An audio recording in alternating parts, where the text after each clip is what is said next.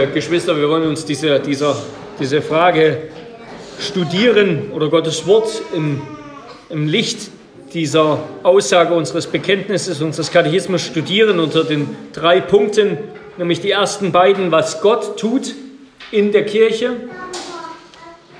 Gott ist es, der auserwählt, und er ist es, der sie zweitens versammelt, schützt, beschützt und erhält. Und dann zuletzt, dass wir dazugehören. Ich gehöre jetzt und für immer dazu. Also zuerst von Gott auserwählt. Ich glaube, die Kirche, habe ich das überschrieben, so wird es manchmal in der Theologie gesagt, wir glauben an Gott, wir glauben die Kirche. Das heißt, wir glauben, dass Gott seine Kirche hat. Wir glauben, dass da eine heilige, allgemeine christliche Kirche da ist. Aber wir glauben nicht an sie im gleichen Sinne, wie wir an Gott glauben und auf ihn vertrauen. Aber wir glauben, dass sie da ist, weil Gott sie eben beruft und herstellt und bewahrt. Erstens also von Gott auserwählt. Das ist das Erste, was hier über die Kirche gesagt wird. Ja, nachdem Jesus Christus aufgefahren ist in den Himmel, zur Rechten Gottes auf dem Thron sitzt, ist die Kirche, so heißt es in der Theologie immer wieder, ist die Kirche das Theater oder der Schauplatz von Gottes Handeln in der Welt. Ja, wo sehen wir Gott am Werk? Wo zeigt sich Gott? Das ist in der Kirche. Hier offenbart Gott seine Tugenden, seine Gnade, seine Weisheit, seine Liebe, seine Souveränität. Hier baut er sein Reich, sichtbar für die Augen des Glaubens, verborgen den Augen der Welt. Und wir unterscheiden die Kirche als äußerliche Gemeinschaft, bestehend aus allen, die den Glauben öffentlich bekennen. Ja, die Kirche ist erst einmal eine äußerliche Gemeinschaft, eine Bekenntnisgemeinschaft. Das Herzstück der Kirche in diesem Sinne ist das Glaubensbekenntnis, das wir gemeinsam sprechen. Und insofern gibt es Gute und Böse in der Kirche, wie es in Matthäus zweiundzwanzig, Vers zehn heißt. Insofern schreibt auch Paulus über die Kirche: In einem großen Haus aber gibt es nicht nur goldene und silberne Gefäße, sondern auch hölzerne und irdene, und zwar die einen zur Ehre, die anderen aber zur Unehre. zweiter Timotheus zwei, Vers zwanzig. Insofern die Kirche eine Bekenntnisgemeinschaft ist, ist gehören auch Ungläubige dazu. Und wir können dazu noch mehr sagen, nämlich dass der Gnadenbund, den Gott mit Abraham geschlossen hat, den Christus erfüllt hat und in den Christus auch uns hineinnimmt und eingliedert durch Glaube und Taufe, dass der Gnadenbund sozusagen die Verfassung der Kirche ist. Ja? Das ist die Verfassung der Kirche, die beschreibt, wer dazugehört und was es bedeutet, dazu zu gehören. In die Beziehung mit Gott und damit auch in die Kirche. Und dieser eine Bund, der hat eine Außenseite, einen rechtlichen Rahmen sozusagen, und eine Innenseite, eine persönliche Beziehung, lebendige Gemeinschaft. Also wir können diesen Bund einerseits als eine rein rechtliche Beziehung, als gesetzlich verordneter Rahmen einer Beziehung, als die rechtliche Seite der Beziehung verstehen, so wie jede Ehe auch eine rechtliche Seite ist. Da wird ein rechtlicher Bund vor, oder vor den Augen der Öffentlichkeit geschlossen. Und insofern können auch Ungläubige in diesem Bund mit Gott sein. Zum Beispiel denken wir an Ismael, denken wir an Esau, denken wir an viele Israeliten, die deshalb Gott mit dem Exil bestraft hat. Denn der Bund mit Abraham, der ist eben in Geltung, weil er geschlossen wurde, ob Menschen glauben oder nicht. Aber erst wenn Menschen glauben, wird wird der Bund für sie effektiv. Ja? Eigentlich geht es bei einer Ehe ja auch nicht einfach nur um den rechtlichen Rahmen, dass sich zwei Menschen eben einen Vertrag, einen Ehevertrag sozusagen geschlossen haben, sondern es geht um die lebendige Gemeinschaft. Und so auch im Bund mit Gott. Die Innenseite ist die ewige, lebendige Gemeinschaft zwischen Gott und Mensch. Das ist das Ziel, das ist das, was der rechtliche Rahmen des Bundes bewahren soll. Und in diesem Sinne gehören nur diejenigen, die tatsächlich glauben, nur die Gläubigen oder die Auserwählten zum Bund. Also wir unterscheiden den Bund in zweierlei Gestalt als einen rechtlichen, als einen rechtlichen Rahmen. Insofern gehören auch Ungläubige tatsächlich in den Bund mit Gott. Und Gott, Gott betrachtet sie auch so. Gott spricht sie auch so an. Aber wir betrachten den Bund andererseits, und so wird er uns gezeigt, auch als eine lebendige Beziehung und Gemeinschaft mit Gott, die, die ewig Bestand hat. Und insofern gehören nur die Erwählten, die Gläubigen zum Bund. Wie gelangen jetzt Sünder in die Bundesgemeinschaft mit Gott, in die Kirche? Ja, einzig und allein, wenn Gott sie aus freier Gnade in Christus auserwählt, damit sie in Ewigkeit zu seiner heiligen Bundesgemeinde, Bundesversammlung der Kirche gehören. Wir gelangen nur in den Bund, wenn Gott auserwählt. Menschen gelangen nur in den Bund. Denn die göttliche Erwählung, so können wir sagen, ist die Quelle aller Gnade. Der Bund ist die Weise, ist der Weg, auf dem diese Gnade verwaltet, vermittelt wird. Die göttliche Erwählung ist die Quelle aller Gnade. Der Bund, den Gott schließt, ist die Weise, der Weg, auf dem diese Gnade verwaltet und vermittelt wird. Der Bund ist also die historische Verwirklichung und Manifestation der gnädigen Erwählung Gottes. Die historische Verwirklichung und Manifestation der gnädigen Erwählung Gottes. Und nur im Rahmen des Bundes verstehen wir Gottes Erwählung. Nur im Rahmen des Bundes verstehen wir Gottes Erwählung. Es ist bemerkenswert, dass der Heidelberger Katechismus, der ja eigentlich ein, ein reformiertes Bekenntnisdokument ist, ja, wurde in der Kurpfalz ähm, verfasst und dann auch angenommen und dann auch von weltweit von reformierten Kirchen. Es ist also ein reformiertes Bekenntnisdokument und doch kommt das Thema der Prädestination, was ja eigentlich schon so ein, so ein Steckenpferd der Reformierten ist und auch war von Anfang an, kommt kaum vor. Das hat Das hat einen, einen ganz bestimmten auch historischen Kontext, hat was mit seiner Entstehung zu tun. Es ging auch darum, den Frieden, die Gemeinschaft, die kirchliche Gemeinschaft mit den Lutheranern zu suchen oder zu bewahren. Und da wurden diese trennenden Themen nur zurückhaltend angesprochen. Und deshalb wird, ich denke, wenn ich das richtig sehe, nur zweimal im Katechismus von der Auserwählung gesprochen, nämlich einmal hier in dieser Frage und dann einmal ähm, ganz am Ende der Behandlung des Apostolikums. Nein, das war vor, das war sogar letzte Woche, in Frage zweiundfünfzig, dass Gott die Auserwählten zu sich, mich und die Auserwählten in den Himmel holt. Da war, denke ich, die andere Stelle. Aber der Katechismus bewahrt uns davor, auch, auch bewusst davor, über Erwählung ja, zu spekulieren oder darüber zu spekulieren, wo unser Heil herkommt, wie es zustande kommt. Die Lehre der Erwählung hat immer viele Christen zur Spekulation geführt. Ja? Und man möchte irgendwie direkt einen Bezug knüpfen zu dem Gott, der uns erwählt. Aber dieser Bezug zu dem Gott, der uns erwählt, der ist immer vermittelt. Da steht immer jemand dazwischen, nämlich Christus. Und so sagt es auch Paulus, wenn er ganz ausführlich darüber spricht, Epheser eins, Gott hat uns in Christus auserwählt. Gott hat den Sohn angesehen. Und im Sohn hat er eine unzählbare Schar und Menge und Volk sich angesehen und, und Gefallen gefunden an ihnen und auserwählt. Unser Blick, der wird von Anfang bis Ende im Katechismus auf Christus als Retter, als von Gott gesandten Mittler des Gnadenbundes gelenkt. Ja, Gottes Prädestination ist vor unseren Augen verborgen. Es wird uns nicht gesagt, eins zu eins, du bist auserwählt. Ja, wir, wir dürfen auch eine Gewissheit unserer Auserwählung haben, das auf jeden Fall.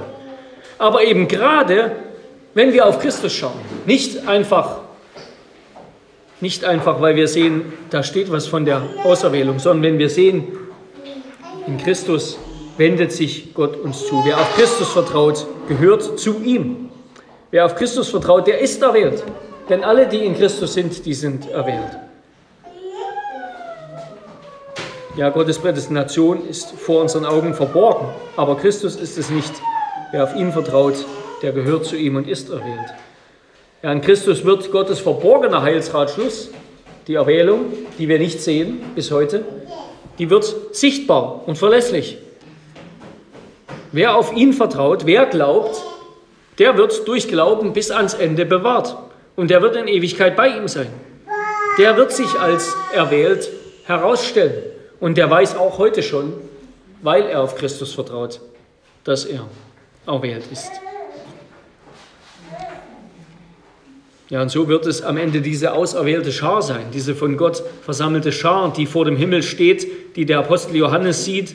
Eine große Schar, die niemand zählen konnte, aus allen Nationen und Stämmen und Völkern und Sprachen. Die standen vor dem Thron und vor dem Lamm, bekleidet mit weißen Kleidern, und Palmzweige waren in ihren Händen.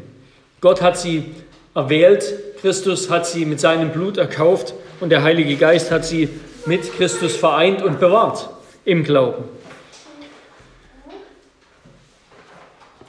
Also die Erwählung ist die Quelle. Die Erwählung Gottes ist die Quelle sozusagen der Kirche und der Bund. Das ist, das ist, das ist die Beziehung. Das ist der Rahmen. Und das ist auch das echte Leben, in dem Kirche jetzt besteht. Und damit komme ich zum zweiten Punkt: von Gott versammelt, beschützt und erhalten. Die Kirche ist von Gott, so heißt es in unserem Katechismus hier, Christus versammelt sie, er beschützt und erhält sie. Ja, Christus ist der Urheber der Kirche als der Sohn Gottes. Er ist der König dieses heiligen Volkes. Und sein Zepter, das ist der Heilige Geist, den er ausstreckt von Zion aus, den er ausgesandt hat auf seine Kirche. Psalm hundertzehn, Vers zwei, Apostelgeschichte zwei. Und wie sammelt sich Christus seine Kirche? Wie sammelt sich Christus seine Kirche? Durch seine Berufung, durch seinen Ruf. Deshalb heißt Kirche auf Griechisch auch Ekklesia, die zusammengerufene oder die herausgerufene Versammlung. Die Kirche, die wächst also nach der Methode der Windbestäubung, könnten wir sagen. Sie wächst nach der Methode der Windbestäubung. Der Geist Gottes, das ist der Wind, der Lufthauch der neuen Schöpfung. So sagt es, so sagt es Jesus in Johannes drei, der Wind weht, wo er will. Und wir müssen durch diesen Geist, durch diesen Wind wiedergeboren sein. Der Geist Gottes, der trägt den Samen des Wortes, wohin er will. Er pflanzt ihn souverän ein in die Herzen von Menschen. Das ist der Anfang, das ist der Ursprung der Kirche. Dort wird Kirche gesammelt. Dieser Same des Wortes, der trägt die Kraft des Evangeliums in sich, die Kraft, Sünder zu retten. Und dieses Wort, dieses Wort des Evangeliums, das ist der effektive Ruf, der durch die Predigt des Evangeliums ergeht. Durch, wenn das Evangelium gepredigt wird, allen, die es hören, ruft Gott, ruft er uns zum Glauben. So sagt es der Apostel Paulus, er hat uns ja errettet und berufen mit einem heiligen Ruf. Nicht aufgrund unserer Werke, sondern aufgrund seines eigenen Vorsatzes und der Gnade, die uns in Christus Jesus vor ewigen Zeiten gegeben wurde, die jetzt aber offenbar geworden ist durch die Erscheinung unseres Retters Jesus Christus. Dieser Ruf, der ergeht durch den Heiligen Geist, der ihn trägt, der ihn weiterträgt, der das Wort trägt, und er ergeht durch die Verkündigung, durch die Verkündiger des Wortes, die Gott einsetzt. Auch wo Gott uns als Christen benutzt, um Zeugnis zu geben, ergeht der Ruf Gottes auch durch uns, auch durch euch. Also Gott sammelt seine Kirche, Christus sammelt seine Kirche durch den Ruf. Den Ruf zum Glauben, die souveräne Berufung, die den Glauben und die Wiedergeburt wirkt. Die macht, dass wir kommen. Wie beschützt seine Kirche? Wir könnten sagen, er beschützt seine Kirche durch der gute Hirte. Christus, der Hirtenkönig, beschützt seine Kirche durch den Stecken und Stab, durch seinen Stecken und Stab. Also heißt es im Psalm dreiundzwanzig, dass der Herr mich durch seinen Stecken und Stab führt und auch bewahrt. Was ist dieser Stecken und Stab des Herrn? Es ist seine Stimme. Ja, es ist die Stimme des Herrn. Meine Schafe hören meine Stimme und ich kenne sie und sie folgen mir nach. Und ich gebe ihnen ewiges Leben.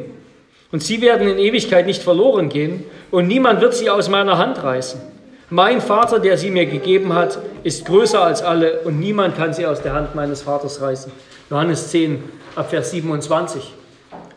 Die Stimme des Herrn, des Vaters und des Sohnes, das ist der Stecken und Stab, durch den er uns sammelt und durch den er uns bewahrt. Niemand wird uns aus seiner Hand reißen. Seine Stimme, wie er sie durch die Hirten, die er eingesetzt hat, verkündigt. Von der Kanzel, in Gesprächen, durch die Ältesten, in Rat und Gemeinschaft. Ich erinnere mich noch gut, wie ich eine Predigt gehört habe, ich denke, das war von John Payne über Psalm dreiundzwanzig, und dort eben die Auslegung, dass der Stecken und Stab, der dort gemeint ist, dass das unter anderem eben die Ältesten sind, durch die Christus seine Herde, seine Gemeinde führt, bewahrt, leitet. Und ich erinnere mich noch, ich erinnere mich noch dass ich damals dachte, ja das, ist ja, das ist ja Quatsch, das ist wieder so von so den Reformierten oder den Presbyterianern, die sehr viel Wert auf Kirche legen und die legen dann überall ihre kirchlichen, lesen dann überall ihre kirchlichen Ämter hinein. Und jetzt predige ich das selbst. Ja. Aber was, was sagt das Neue Testament, wie Jesus, nachdem er aufgefahren ist, bei seiner Kirche ist und auf seine Kirche Acht hat? Wir haben erst vor kurzem darüber gehört, Epheser vier, Vers sieben bis zehn. Ich werde jetzt nur kurz einige Stellen sagen. Epheser vier, Vers sieben bis zehn. erster. Petrus fünf, Vers eins folgende. Hebräer dreizehn, da ist von den Hirten die Rede, dass die Hirten die Herde hüten sollen. Hebräer dreizehn, Vers sieben, Vers siebzehn, da ist von den Führern die Rede, die vor Gott, vor Christus Rechenschaft ablegen über die Gemeinde. erster. Thessalonicher fünf, zwölf und dreizehn, da ist von den Ältesten die Rede. dritter. Johannes, der dritte. Johannesbrief, da ermahnt der Apostel Johannes die Kirche, sich nicht an falsche Führer zu hängen, sondern an die Führer, die in rechter Weise nach dem Wort leiten. zweiter. Petrus zwei, erster. Timotheus vier, erster. Timotheus fünf, siebzehn folgende. Wir können jetzt viel, wie ist Christus bei seiner Kirche? Wie bewahrt, wie führt er seine Kirche? Natürlich, zuallererst mal durch seinen Heiligen Geist. Das ist, wir könnten sagen, das ist das Einzige, das ist das, das Ganze und mehr, mehr braucht es auch nicht. Denn wo der Geist ist, da ist Christus. Durch den Geist ist Christus selbst gekommen, ist Christus selbst da. Deshalb kann Jesus auch sagen, im großen Missionsbefehl, geht hin und ich werde bei euch sein.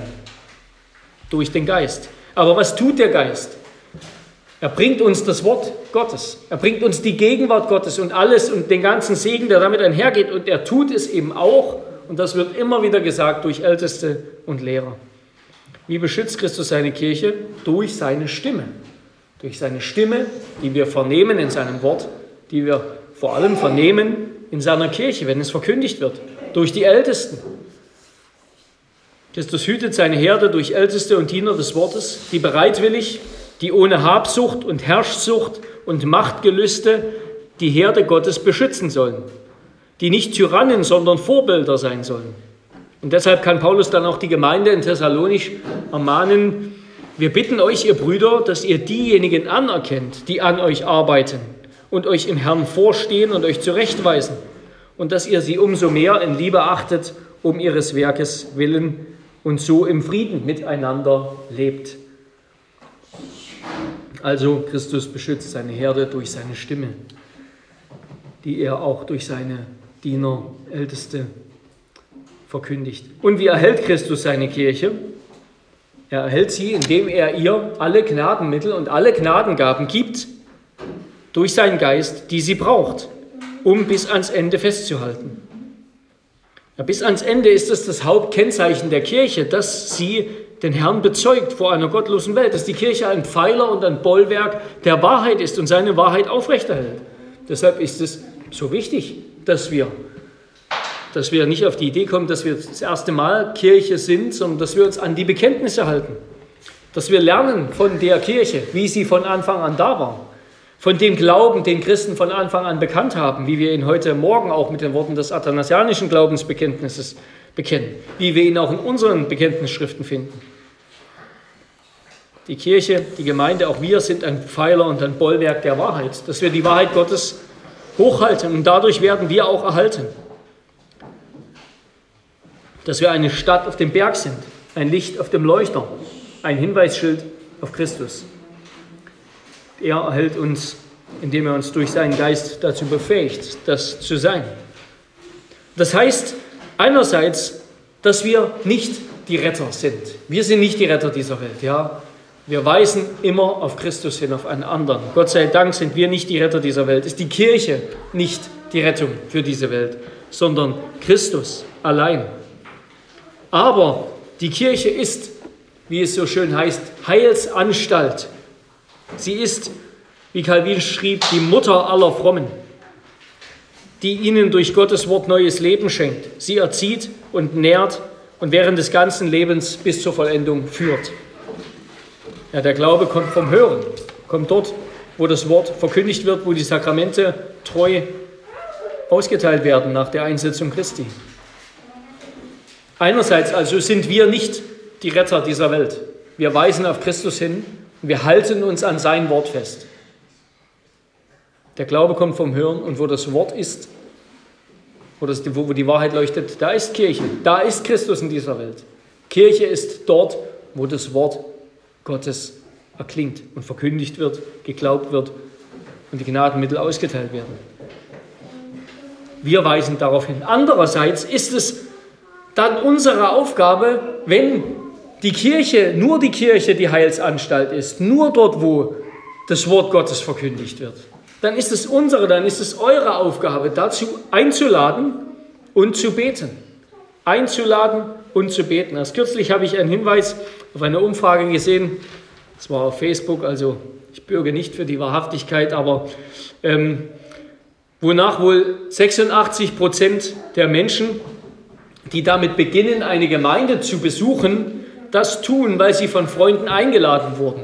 Und insgesamt erscheint mir das schon ähm, einsichtig oder, oder verständlich, dass der Großteil derer, die zur Kirche gehören, die zur Gemeinde gehören, die vorher nicht dazu gehört haben, das sind jetzt wahrscheinlich mal die, die Kinder, die in der Gemeinde aufwachsen und auch da bleiben, ausgenommen, die tun das, weil sie eingeladen wurden von anderen, von Freunden. Also ladet ein. Ladet ein und betet mehr. Paulus ermahnt die Gemeinde in Ephesus im Timotheusbrief, so ermahne ich nun, dass man vor allen Dingen Bitten, Gebete, Fürbitten und Danksagungen darbringe für alle Menschen, für Könige und alle, die in hoher Stellung sind, damit wir ein ruhiges und stilles Leben führen können, in aller Gottesfurcht und Ehrbarkeit. Damit wir ein ruhiges und stilles Leben führen können, in aller Gottesfurcht und Ehrbarkeit. Wir sollen beten. Wenn eins unser größter Mangel ist, dann ist es wohl das Gebet. Also so versammelt, schützt und erhält Christus seine Kirche. Er versammelt sie durch den vollmächtigen Ruf, den der Heilige Geist in die Herzen von Menschen trägt. Er beschützt sie durch seinen Stecken und Stab. Das ist seine Stimme, wie sie in der Kirche von seinen Dienern und Hirten erklingt und uns gesagt wird. Und er erhält sie, indem die Kirche eben das Licht in der Welt ist, Gottes Licht in der Welt ist, Heilsanstalt. Nicht selber Retterin, sondern Hinweisschild auf Christus. Und damit komme ich zum dritten Punkt. Ich gehöre jetzt und für immer dazu. Ich finde es einen wunderbaren Abschluss dieser Frage. Und dass ich ein lebendiges Glied dieser Gemeinde bin und ewig bleiben werde. Hier kommt der, derjenige, der diesen Katechismus bekennt, der ihn nachspricht. Der kommt vom Bekenntnis objektiver Wahrheiten, was ist die Kirche, jetzt zum Ausdruck seines eigenen Glaubens, seiner eigenen Gewissheit. Ja, hier kommst du selbst zu Wort. Du bist das Ich, wenn du es wirklich im Glauben sprichst. Dass ich ein lebendiges Glied dieser Gemeinde bin. Und hier ist die katholische, die weltweite Kirche Gottes gemeint, zu der eben alle Gläubigen, alle Auserwählten gehören. Du bist es hier, der hier bekennt. Und ich hoffe, dass wir alle diesen Glauben auch bekennen. Und diese Gewissheit haben. Wir gehören zur Kirche und werden es immer tun.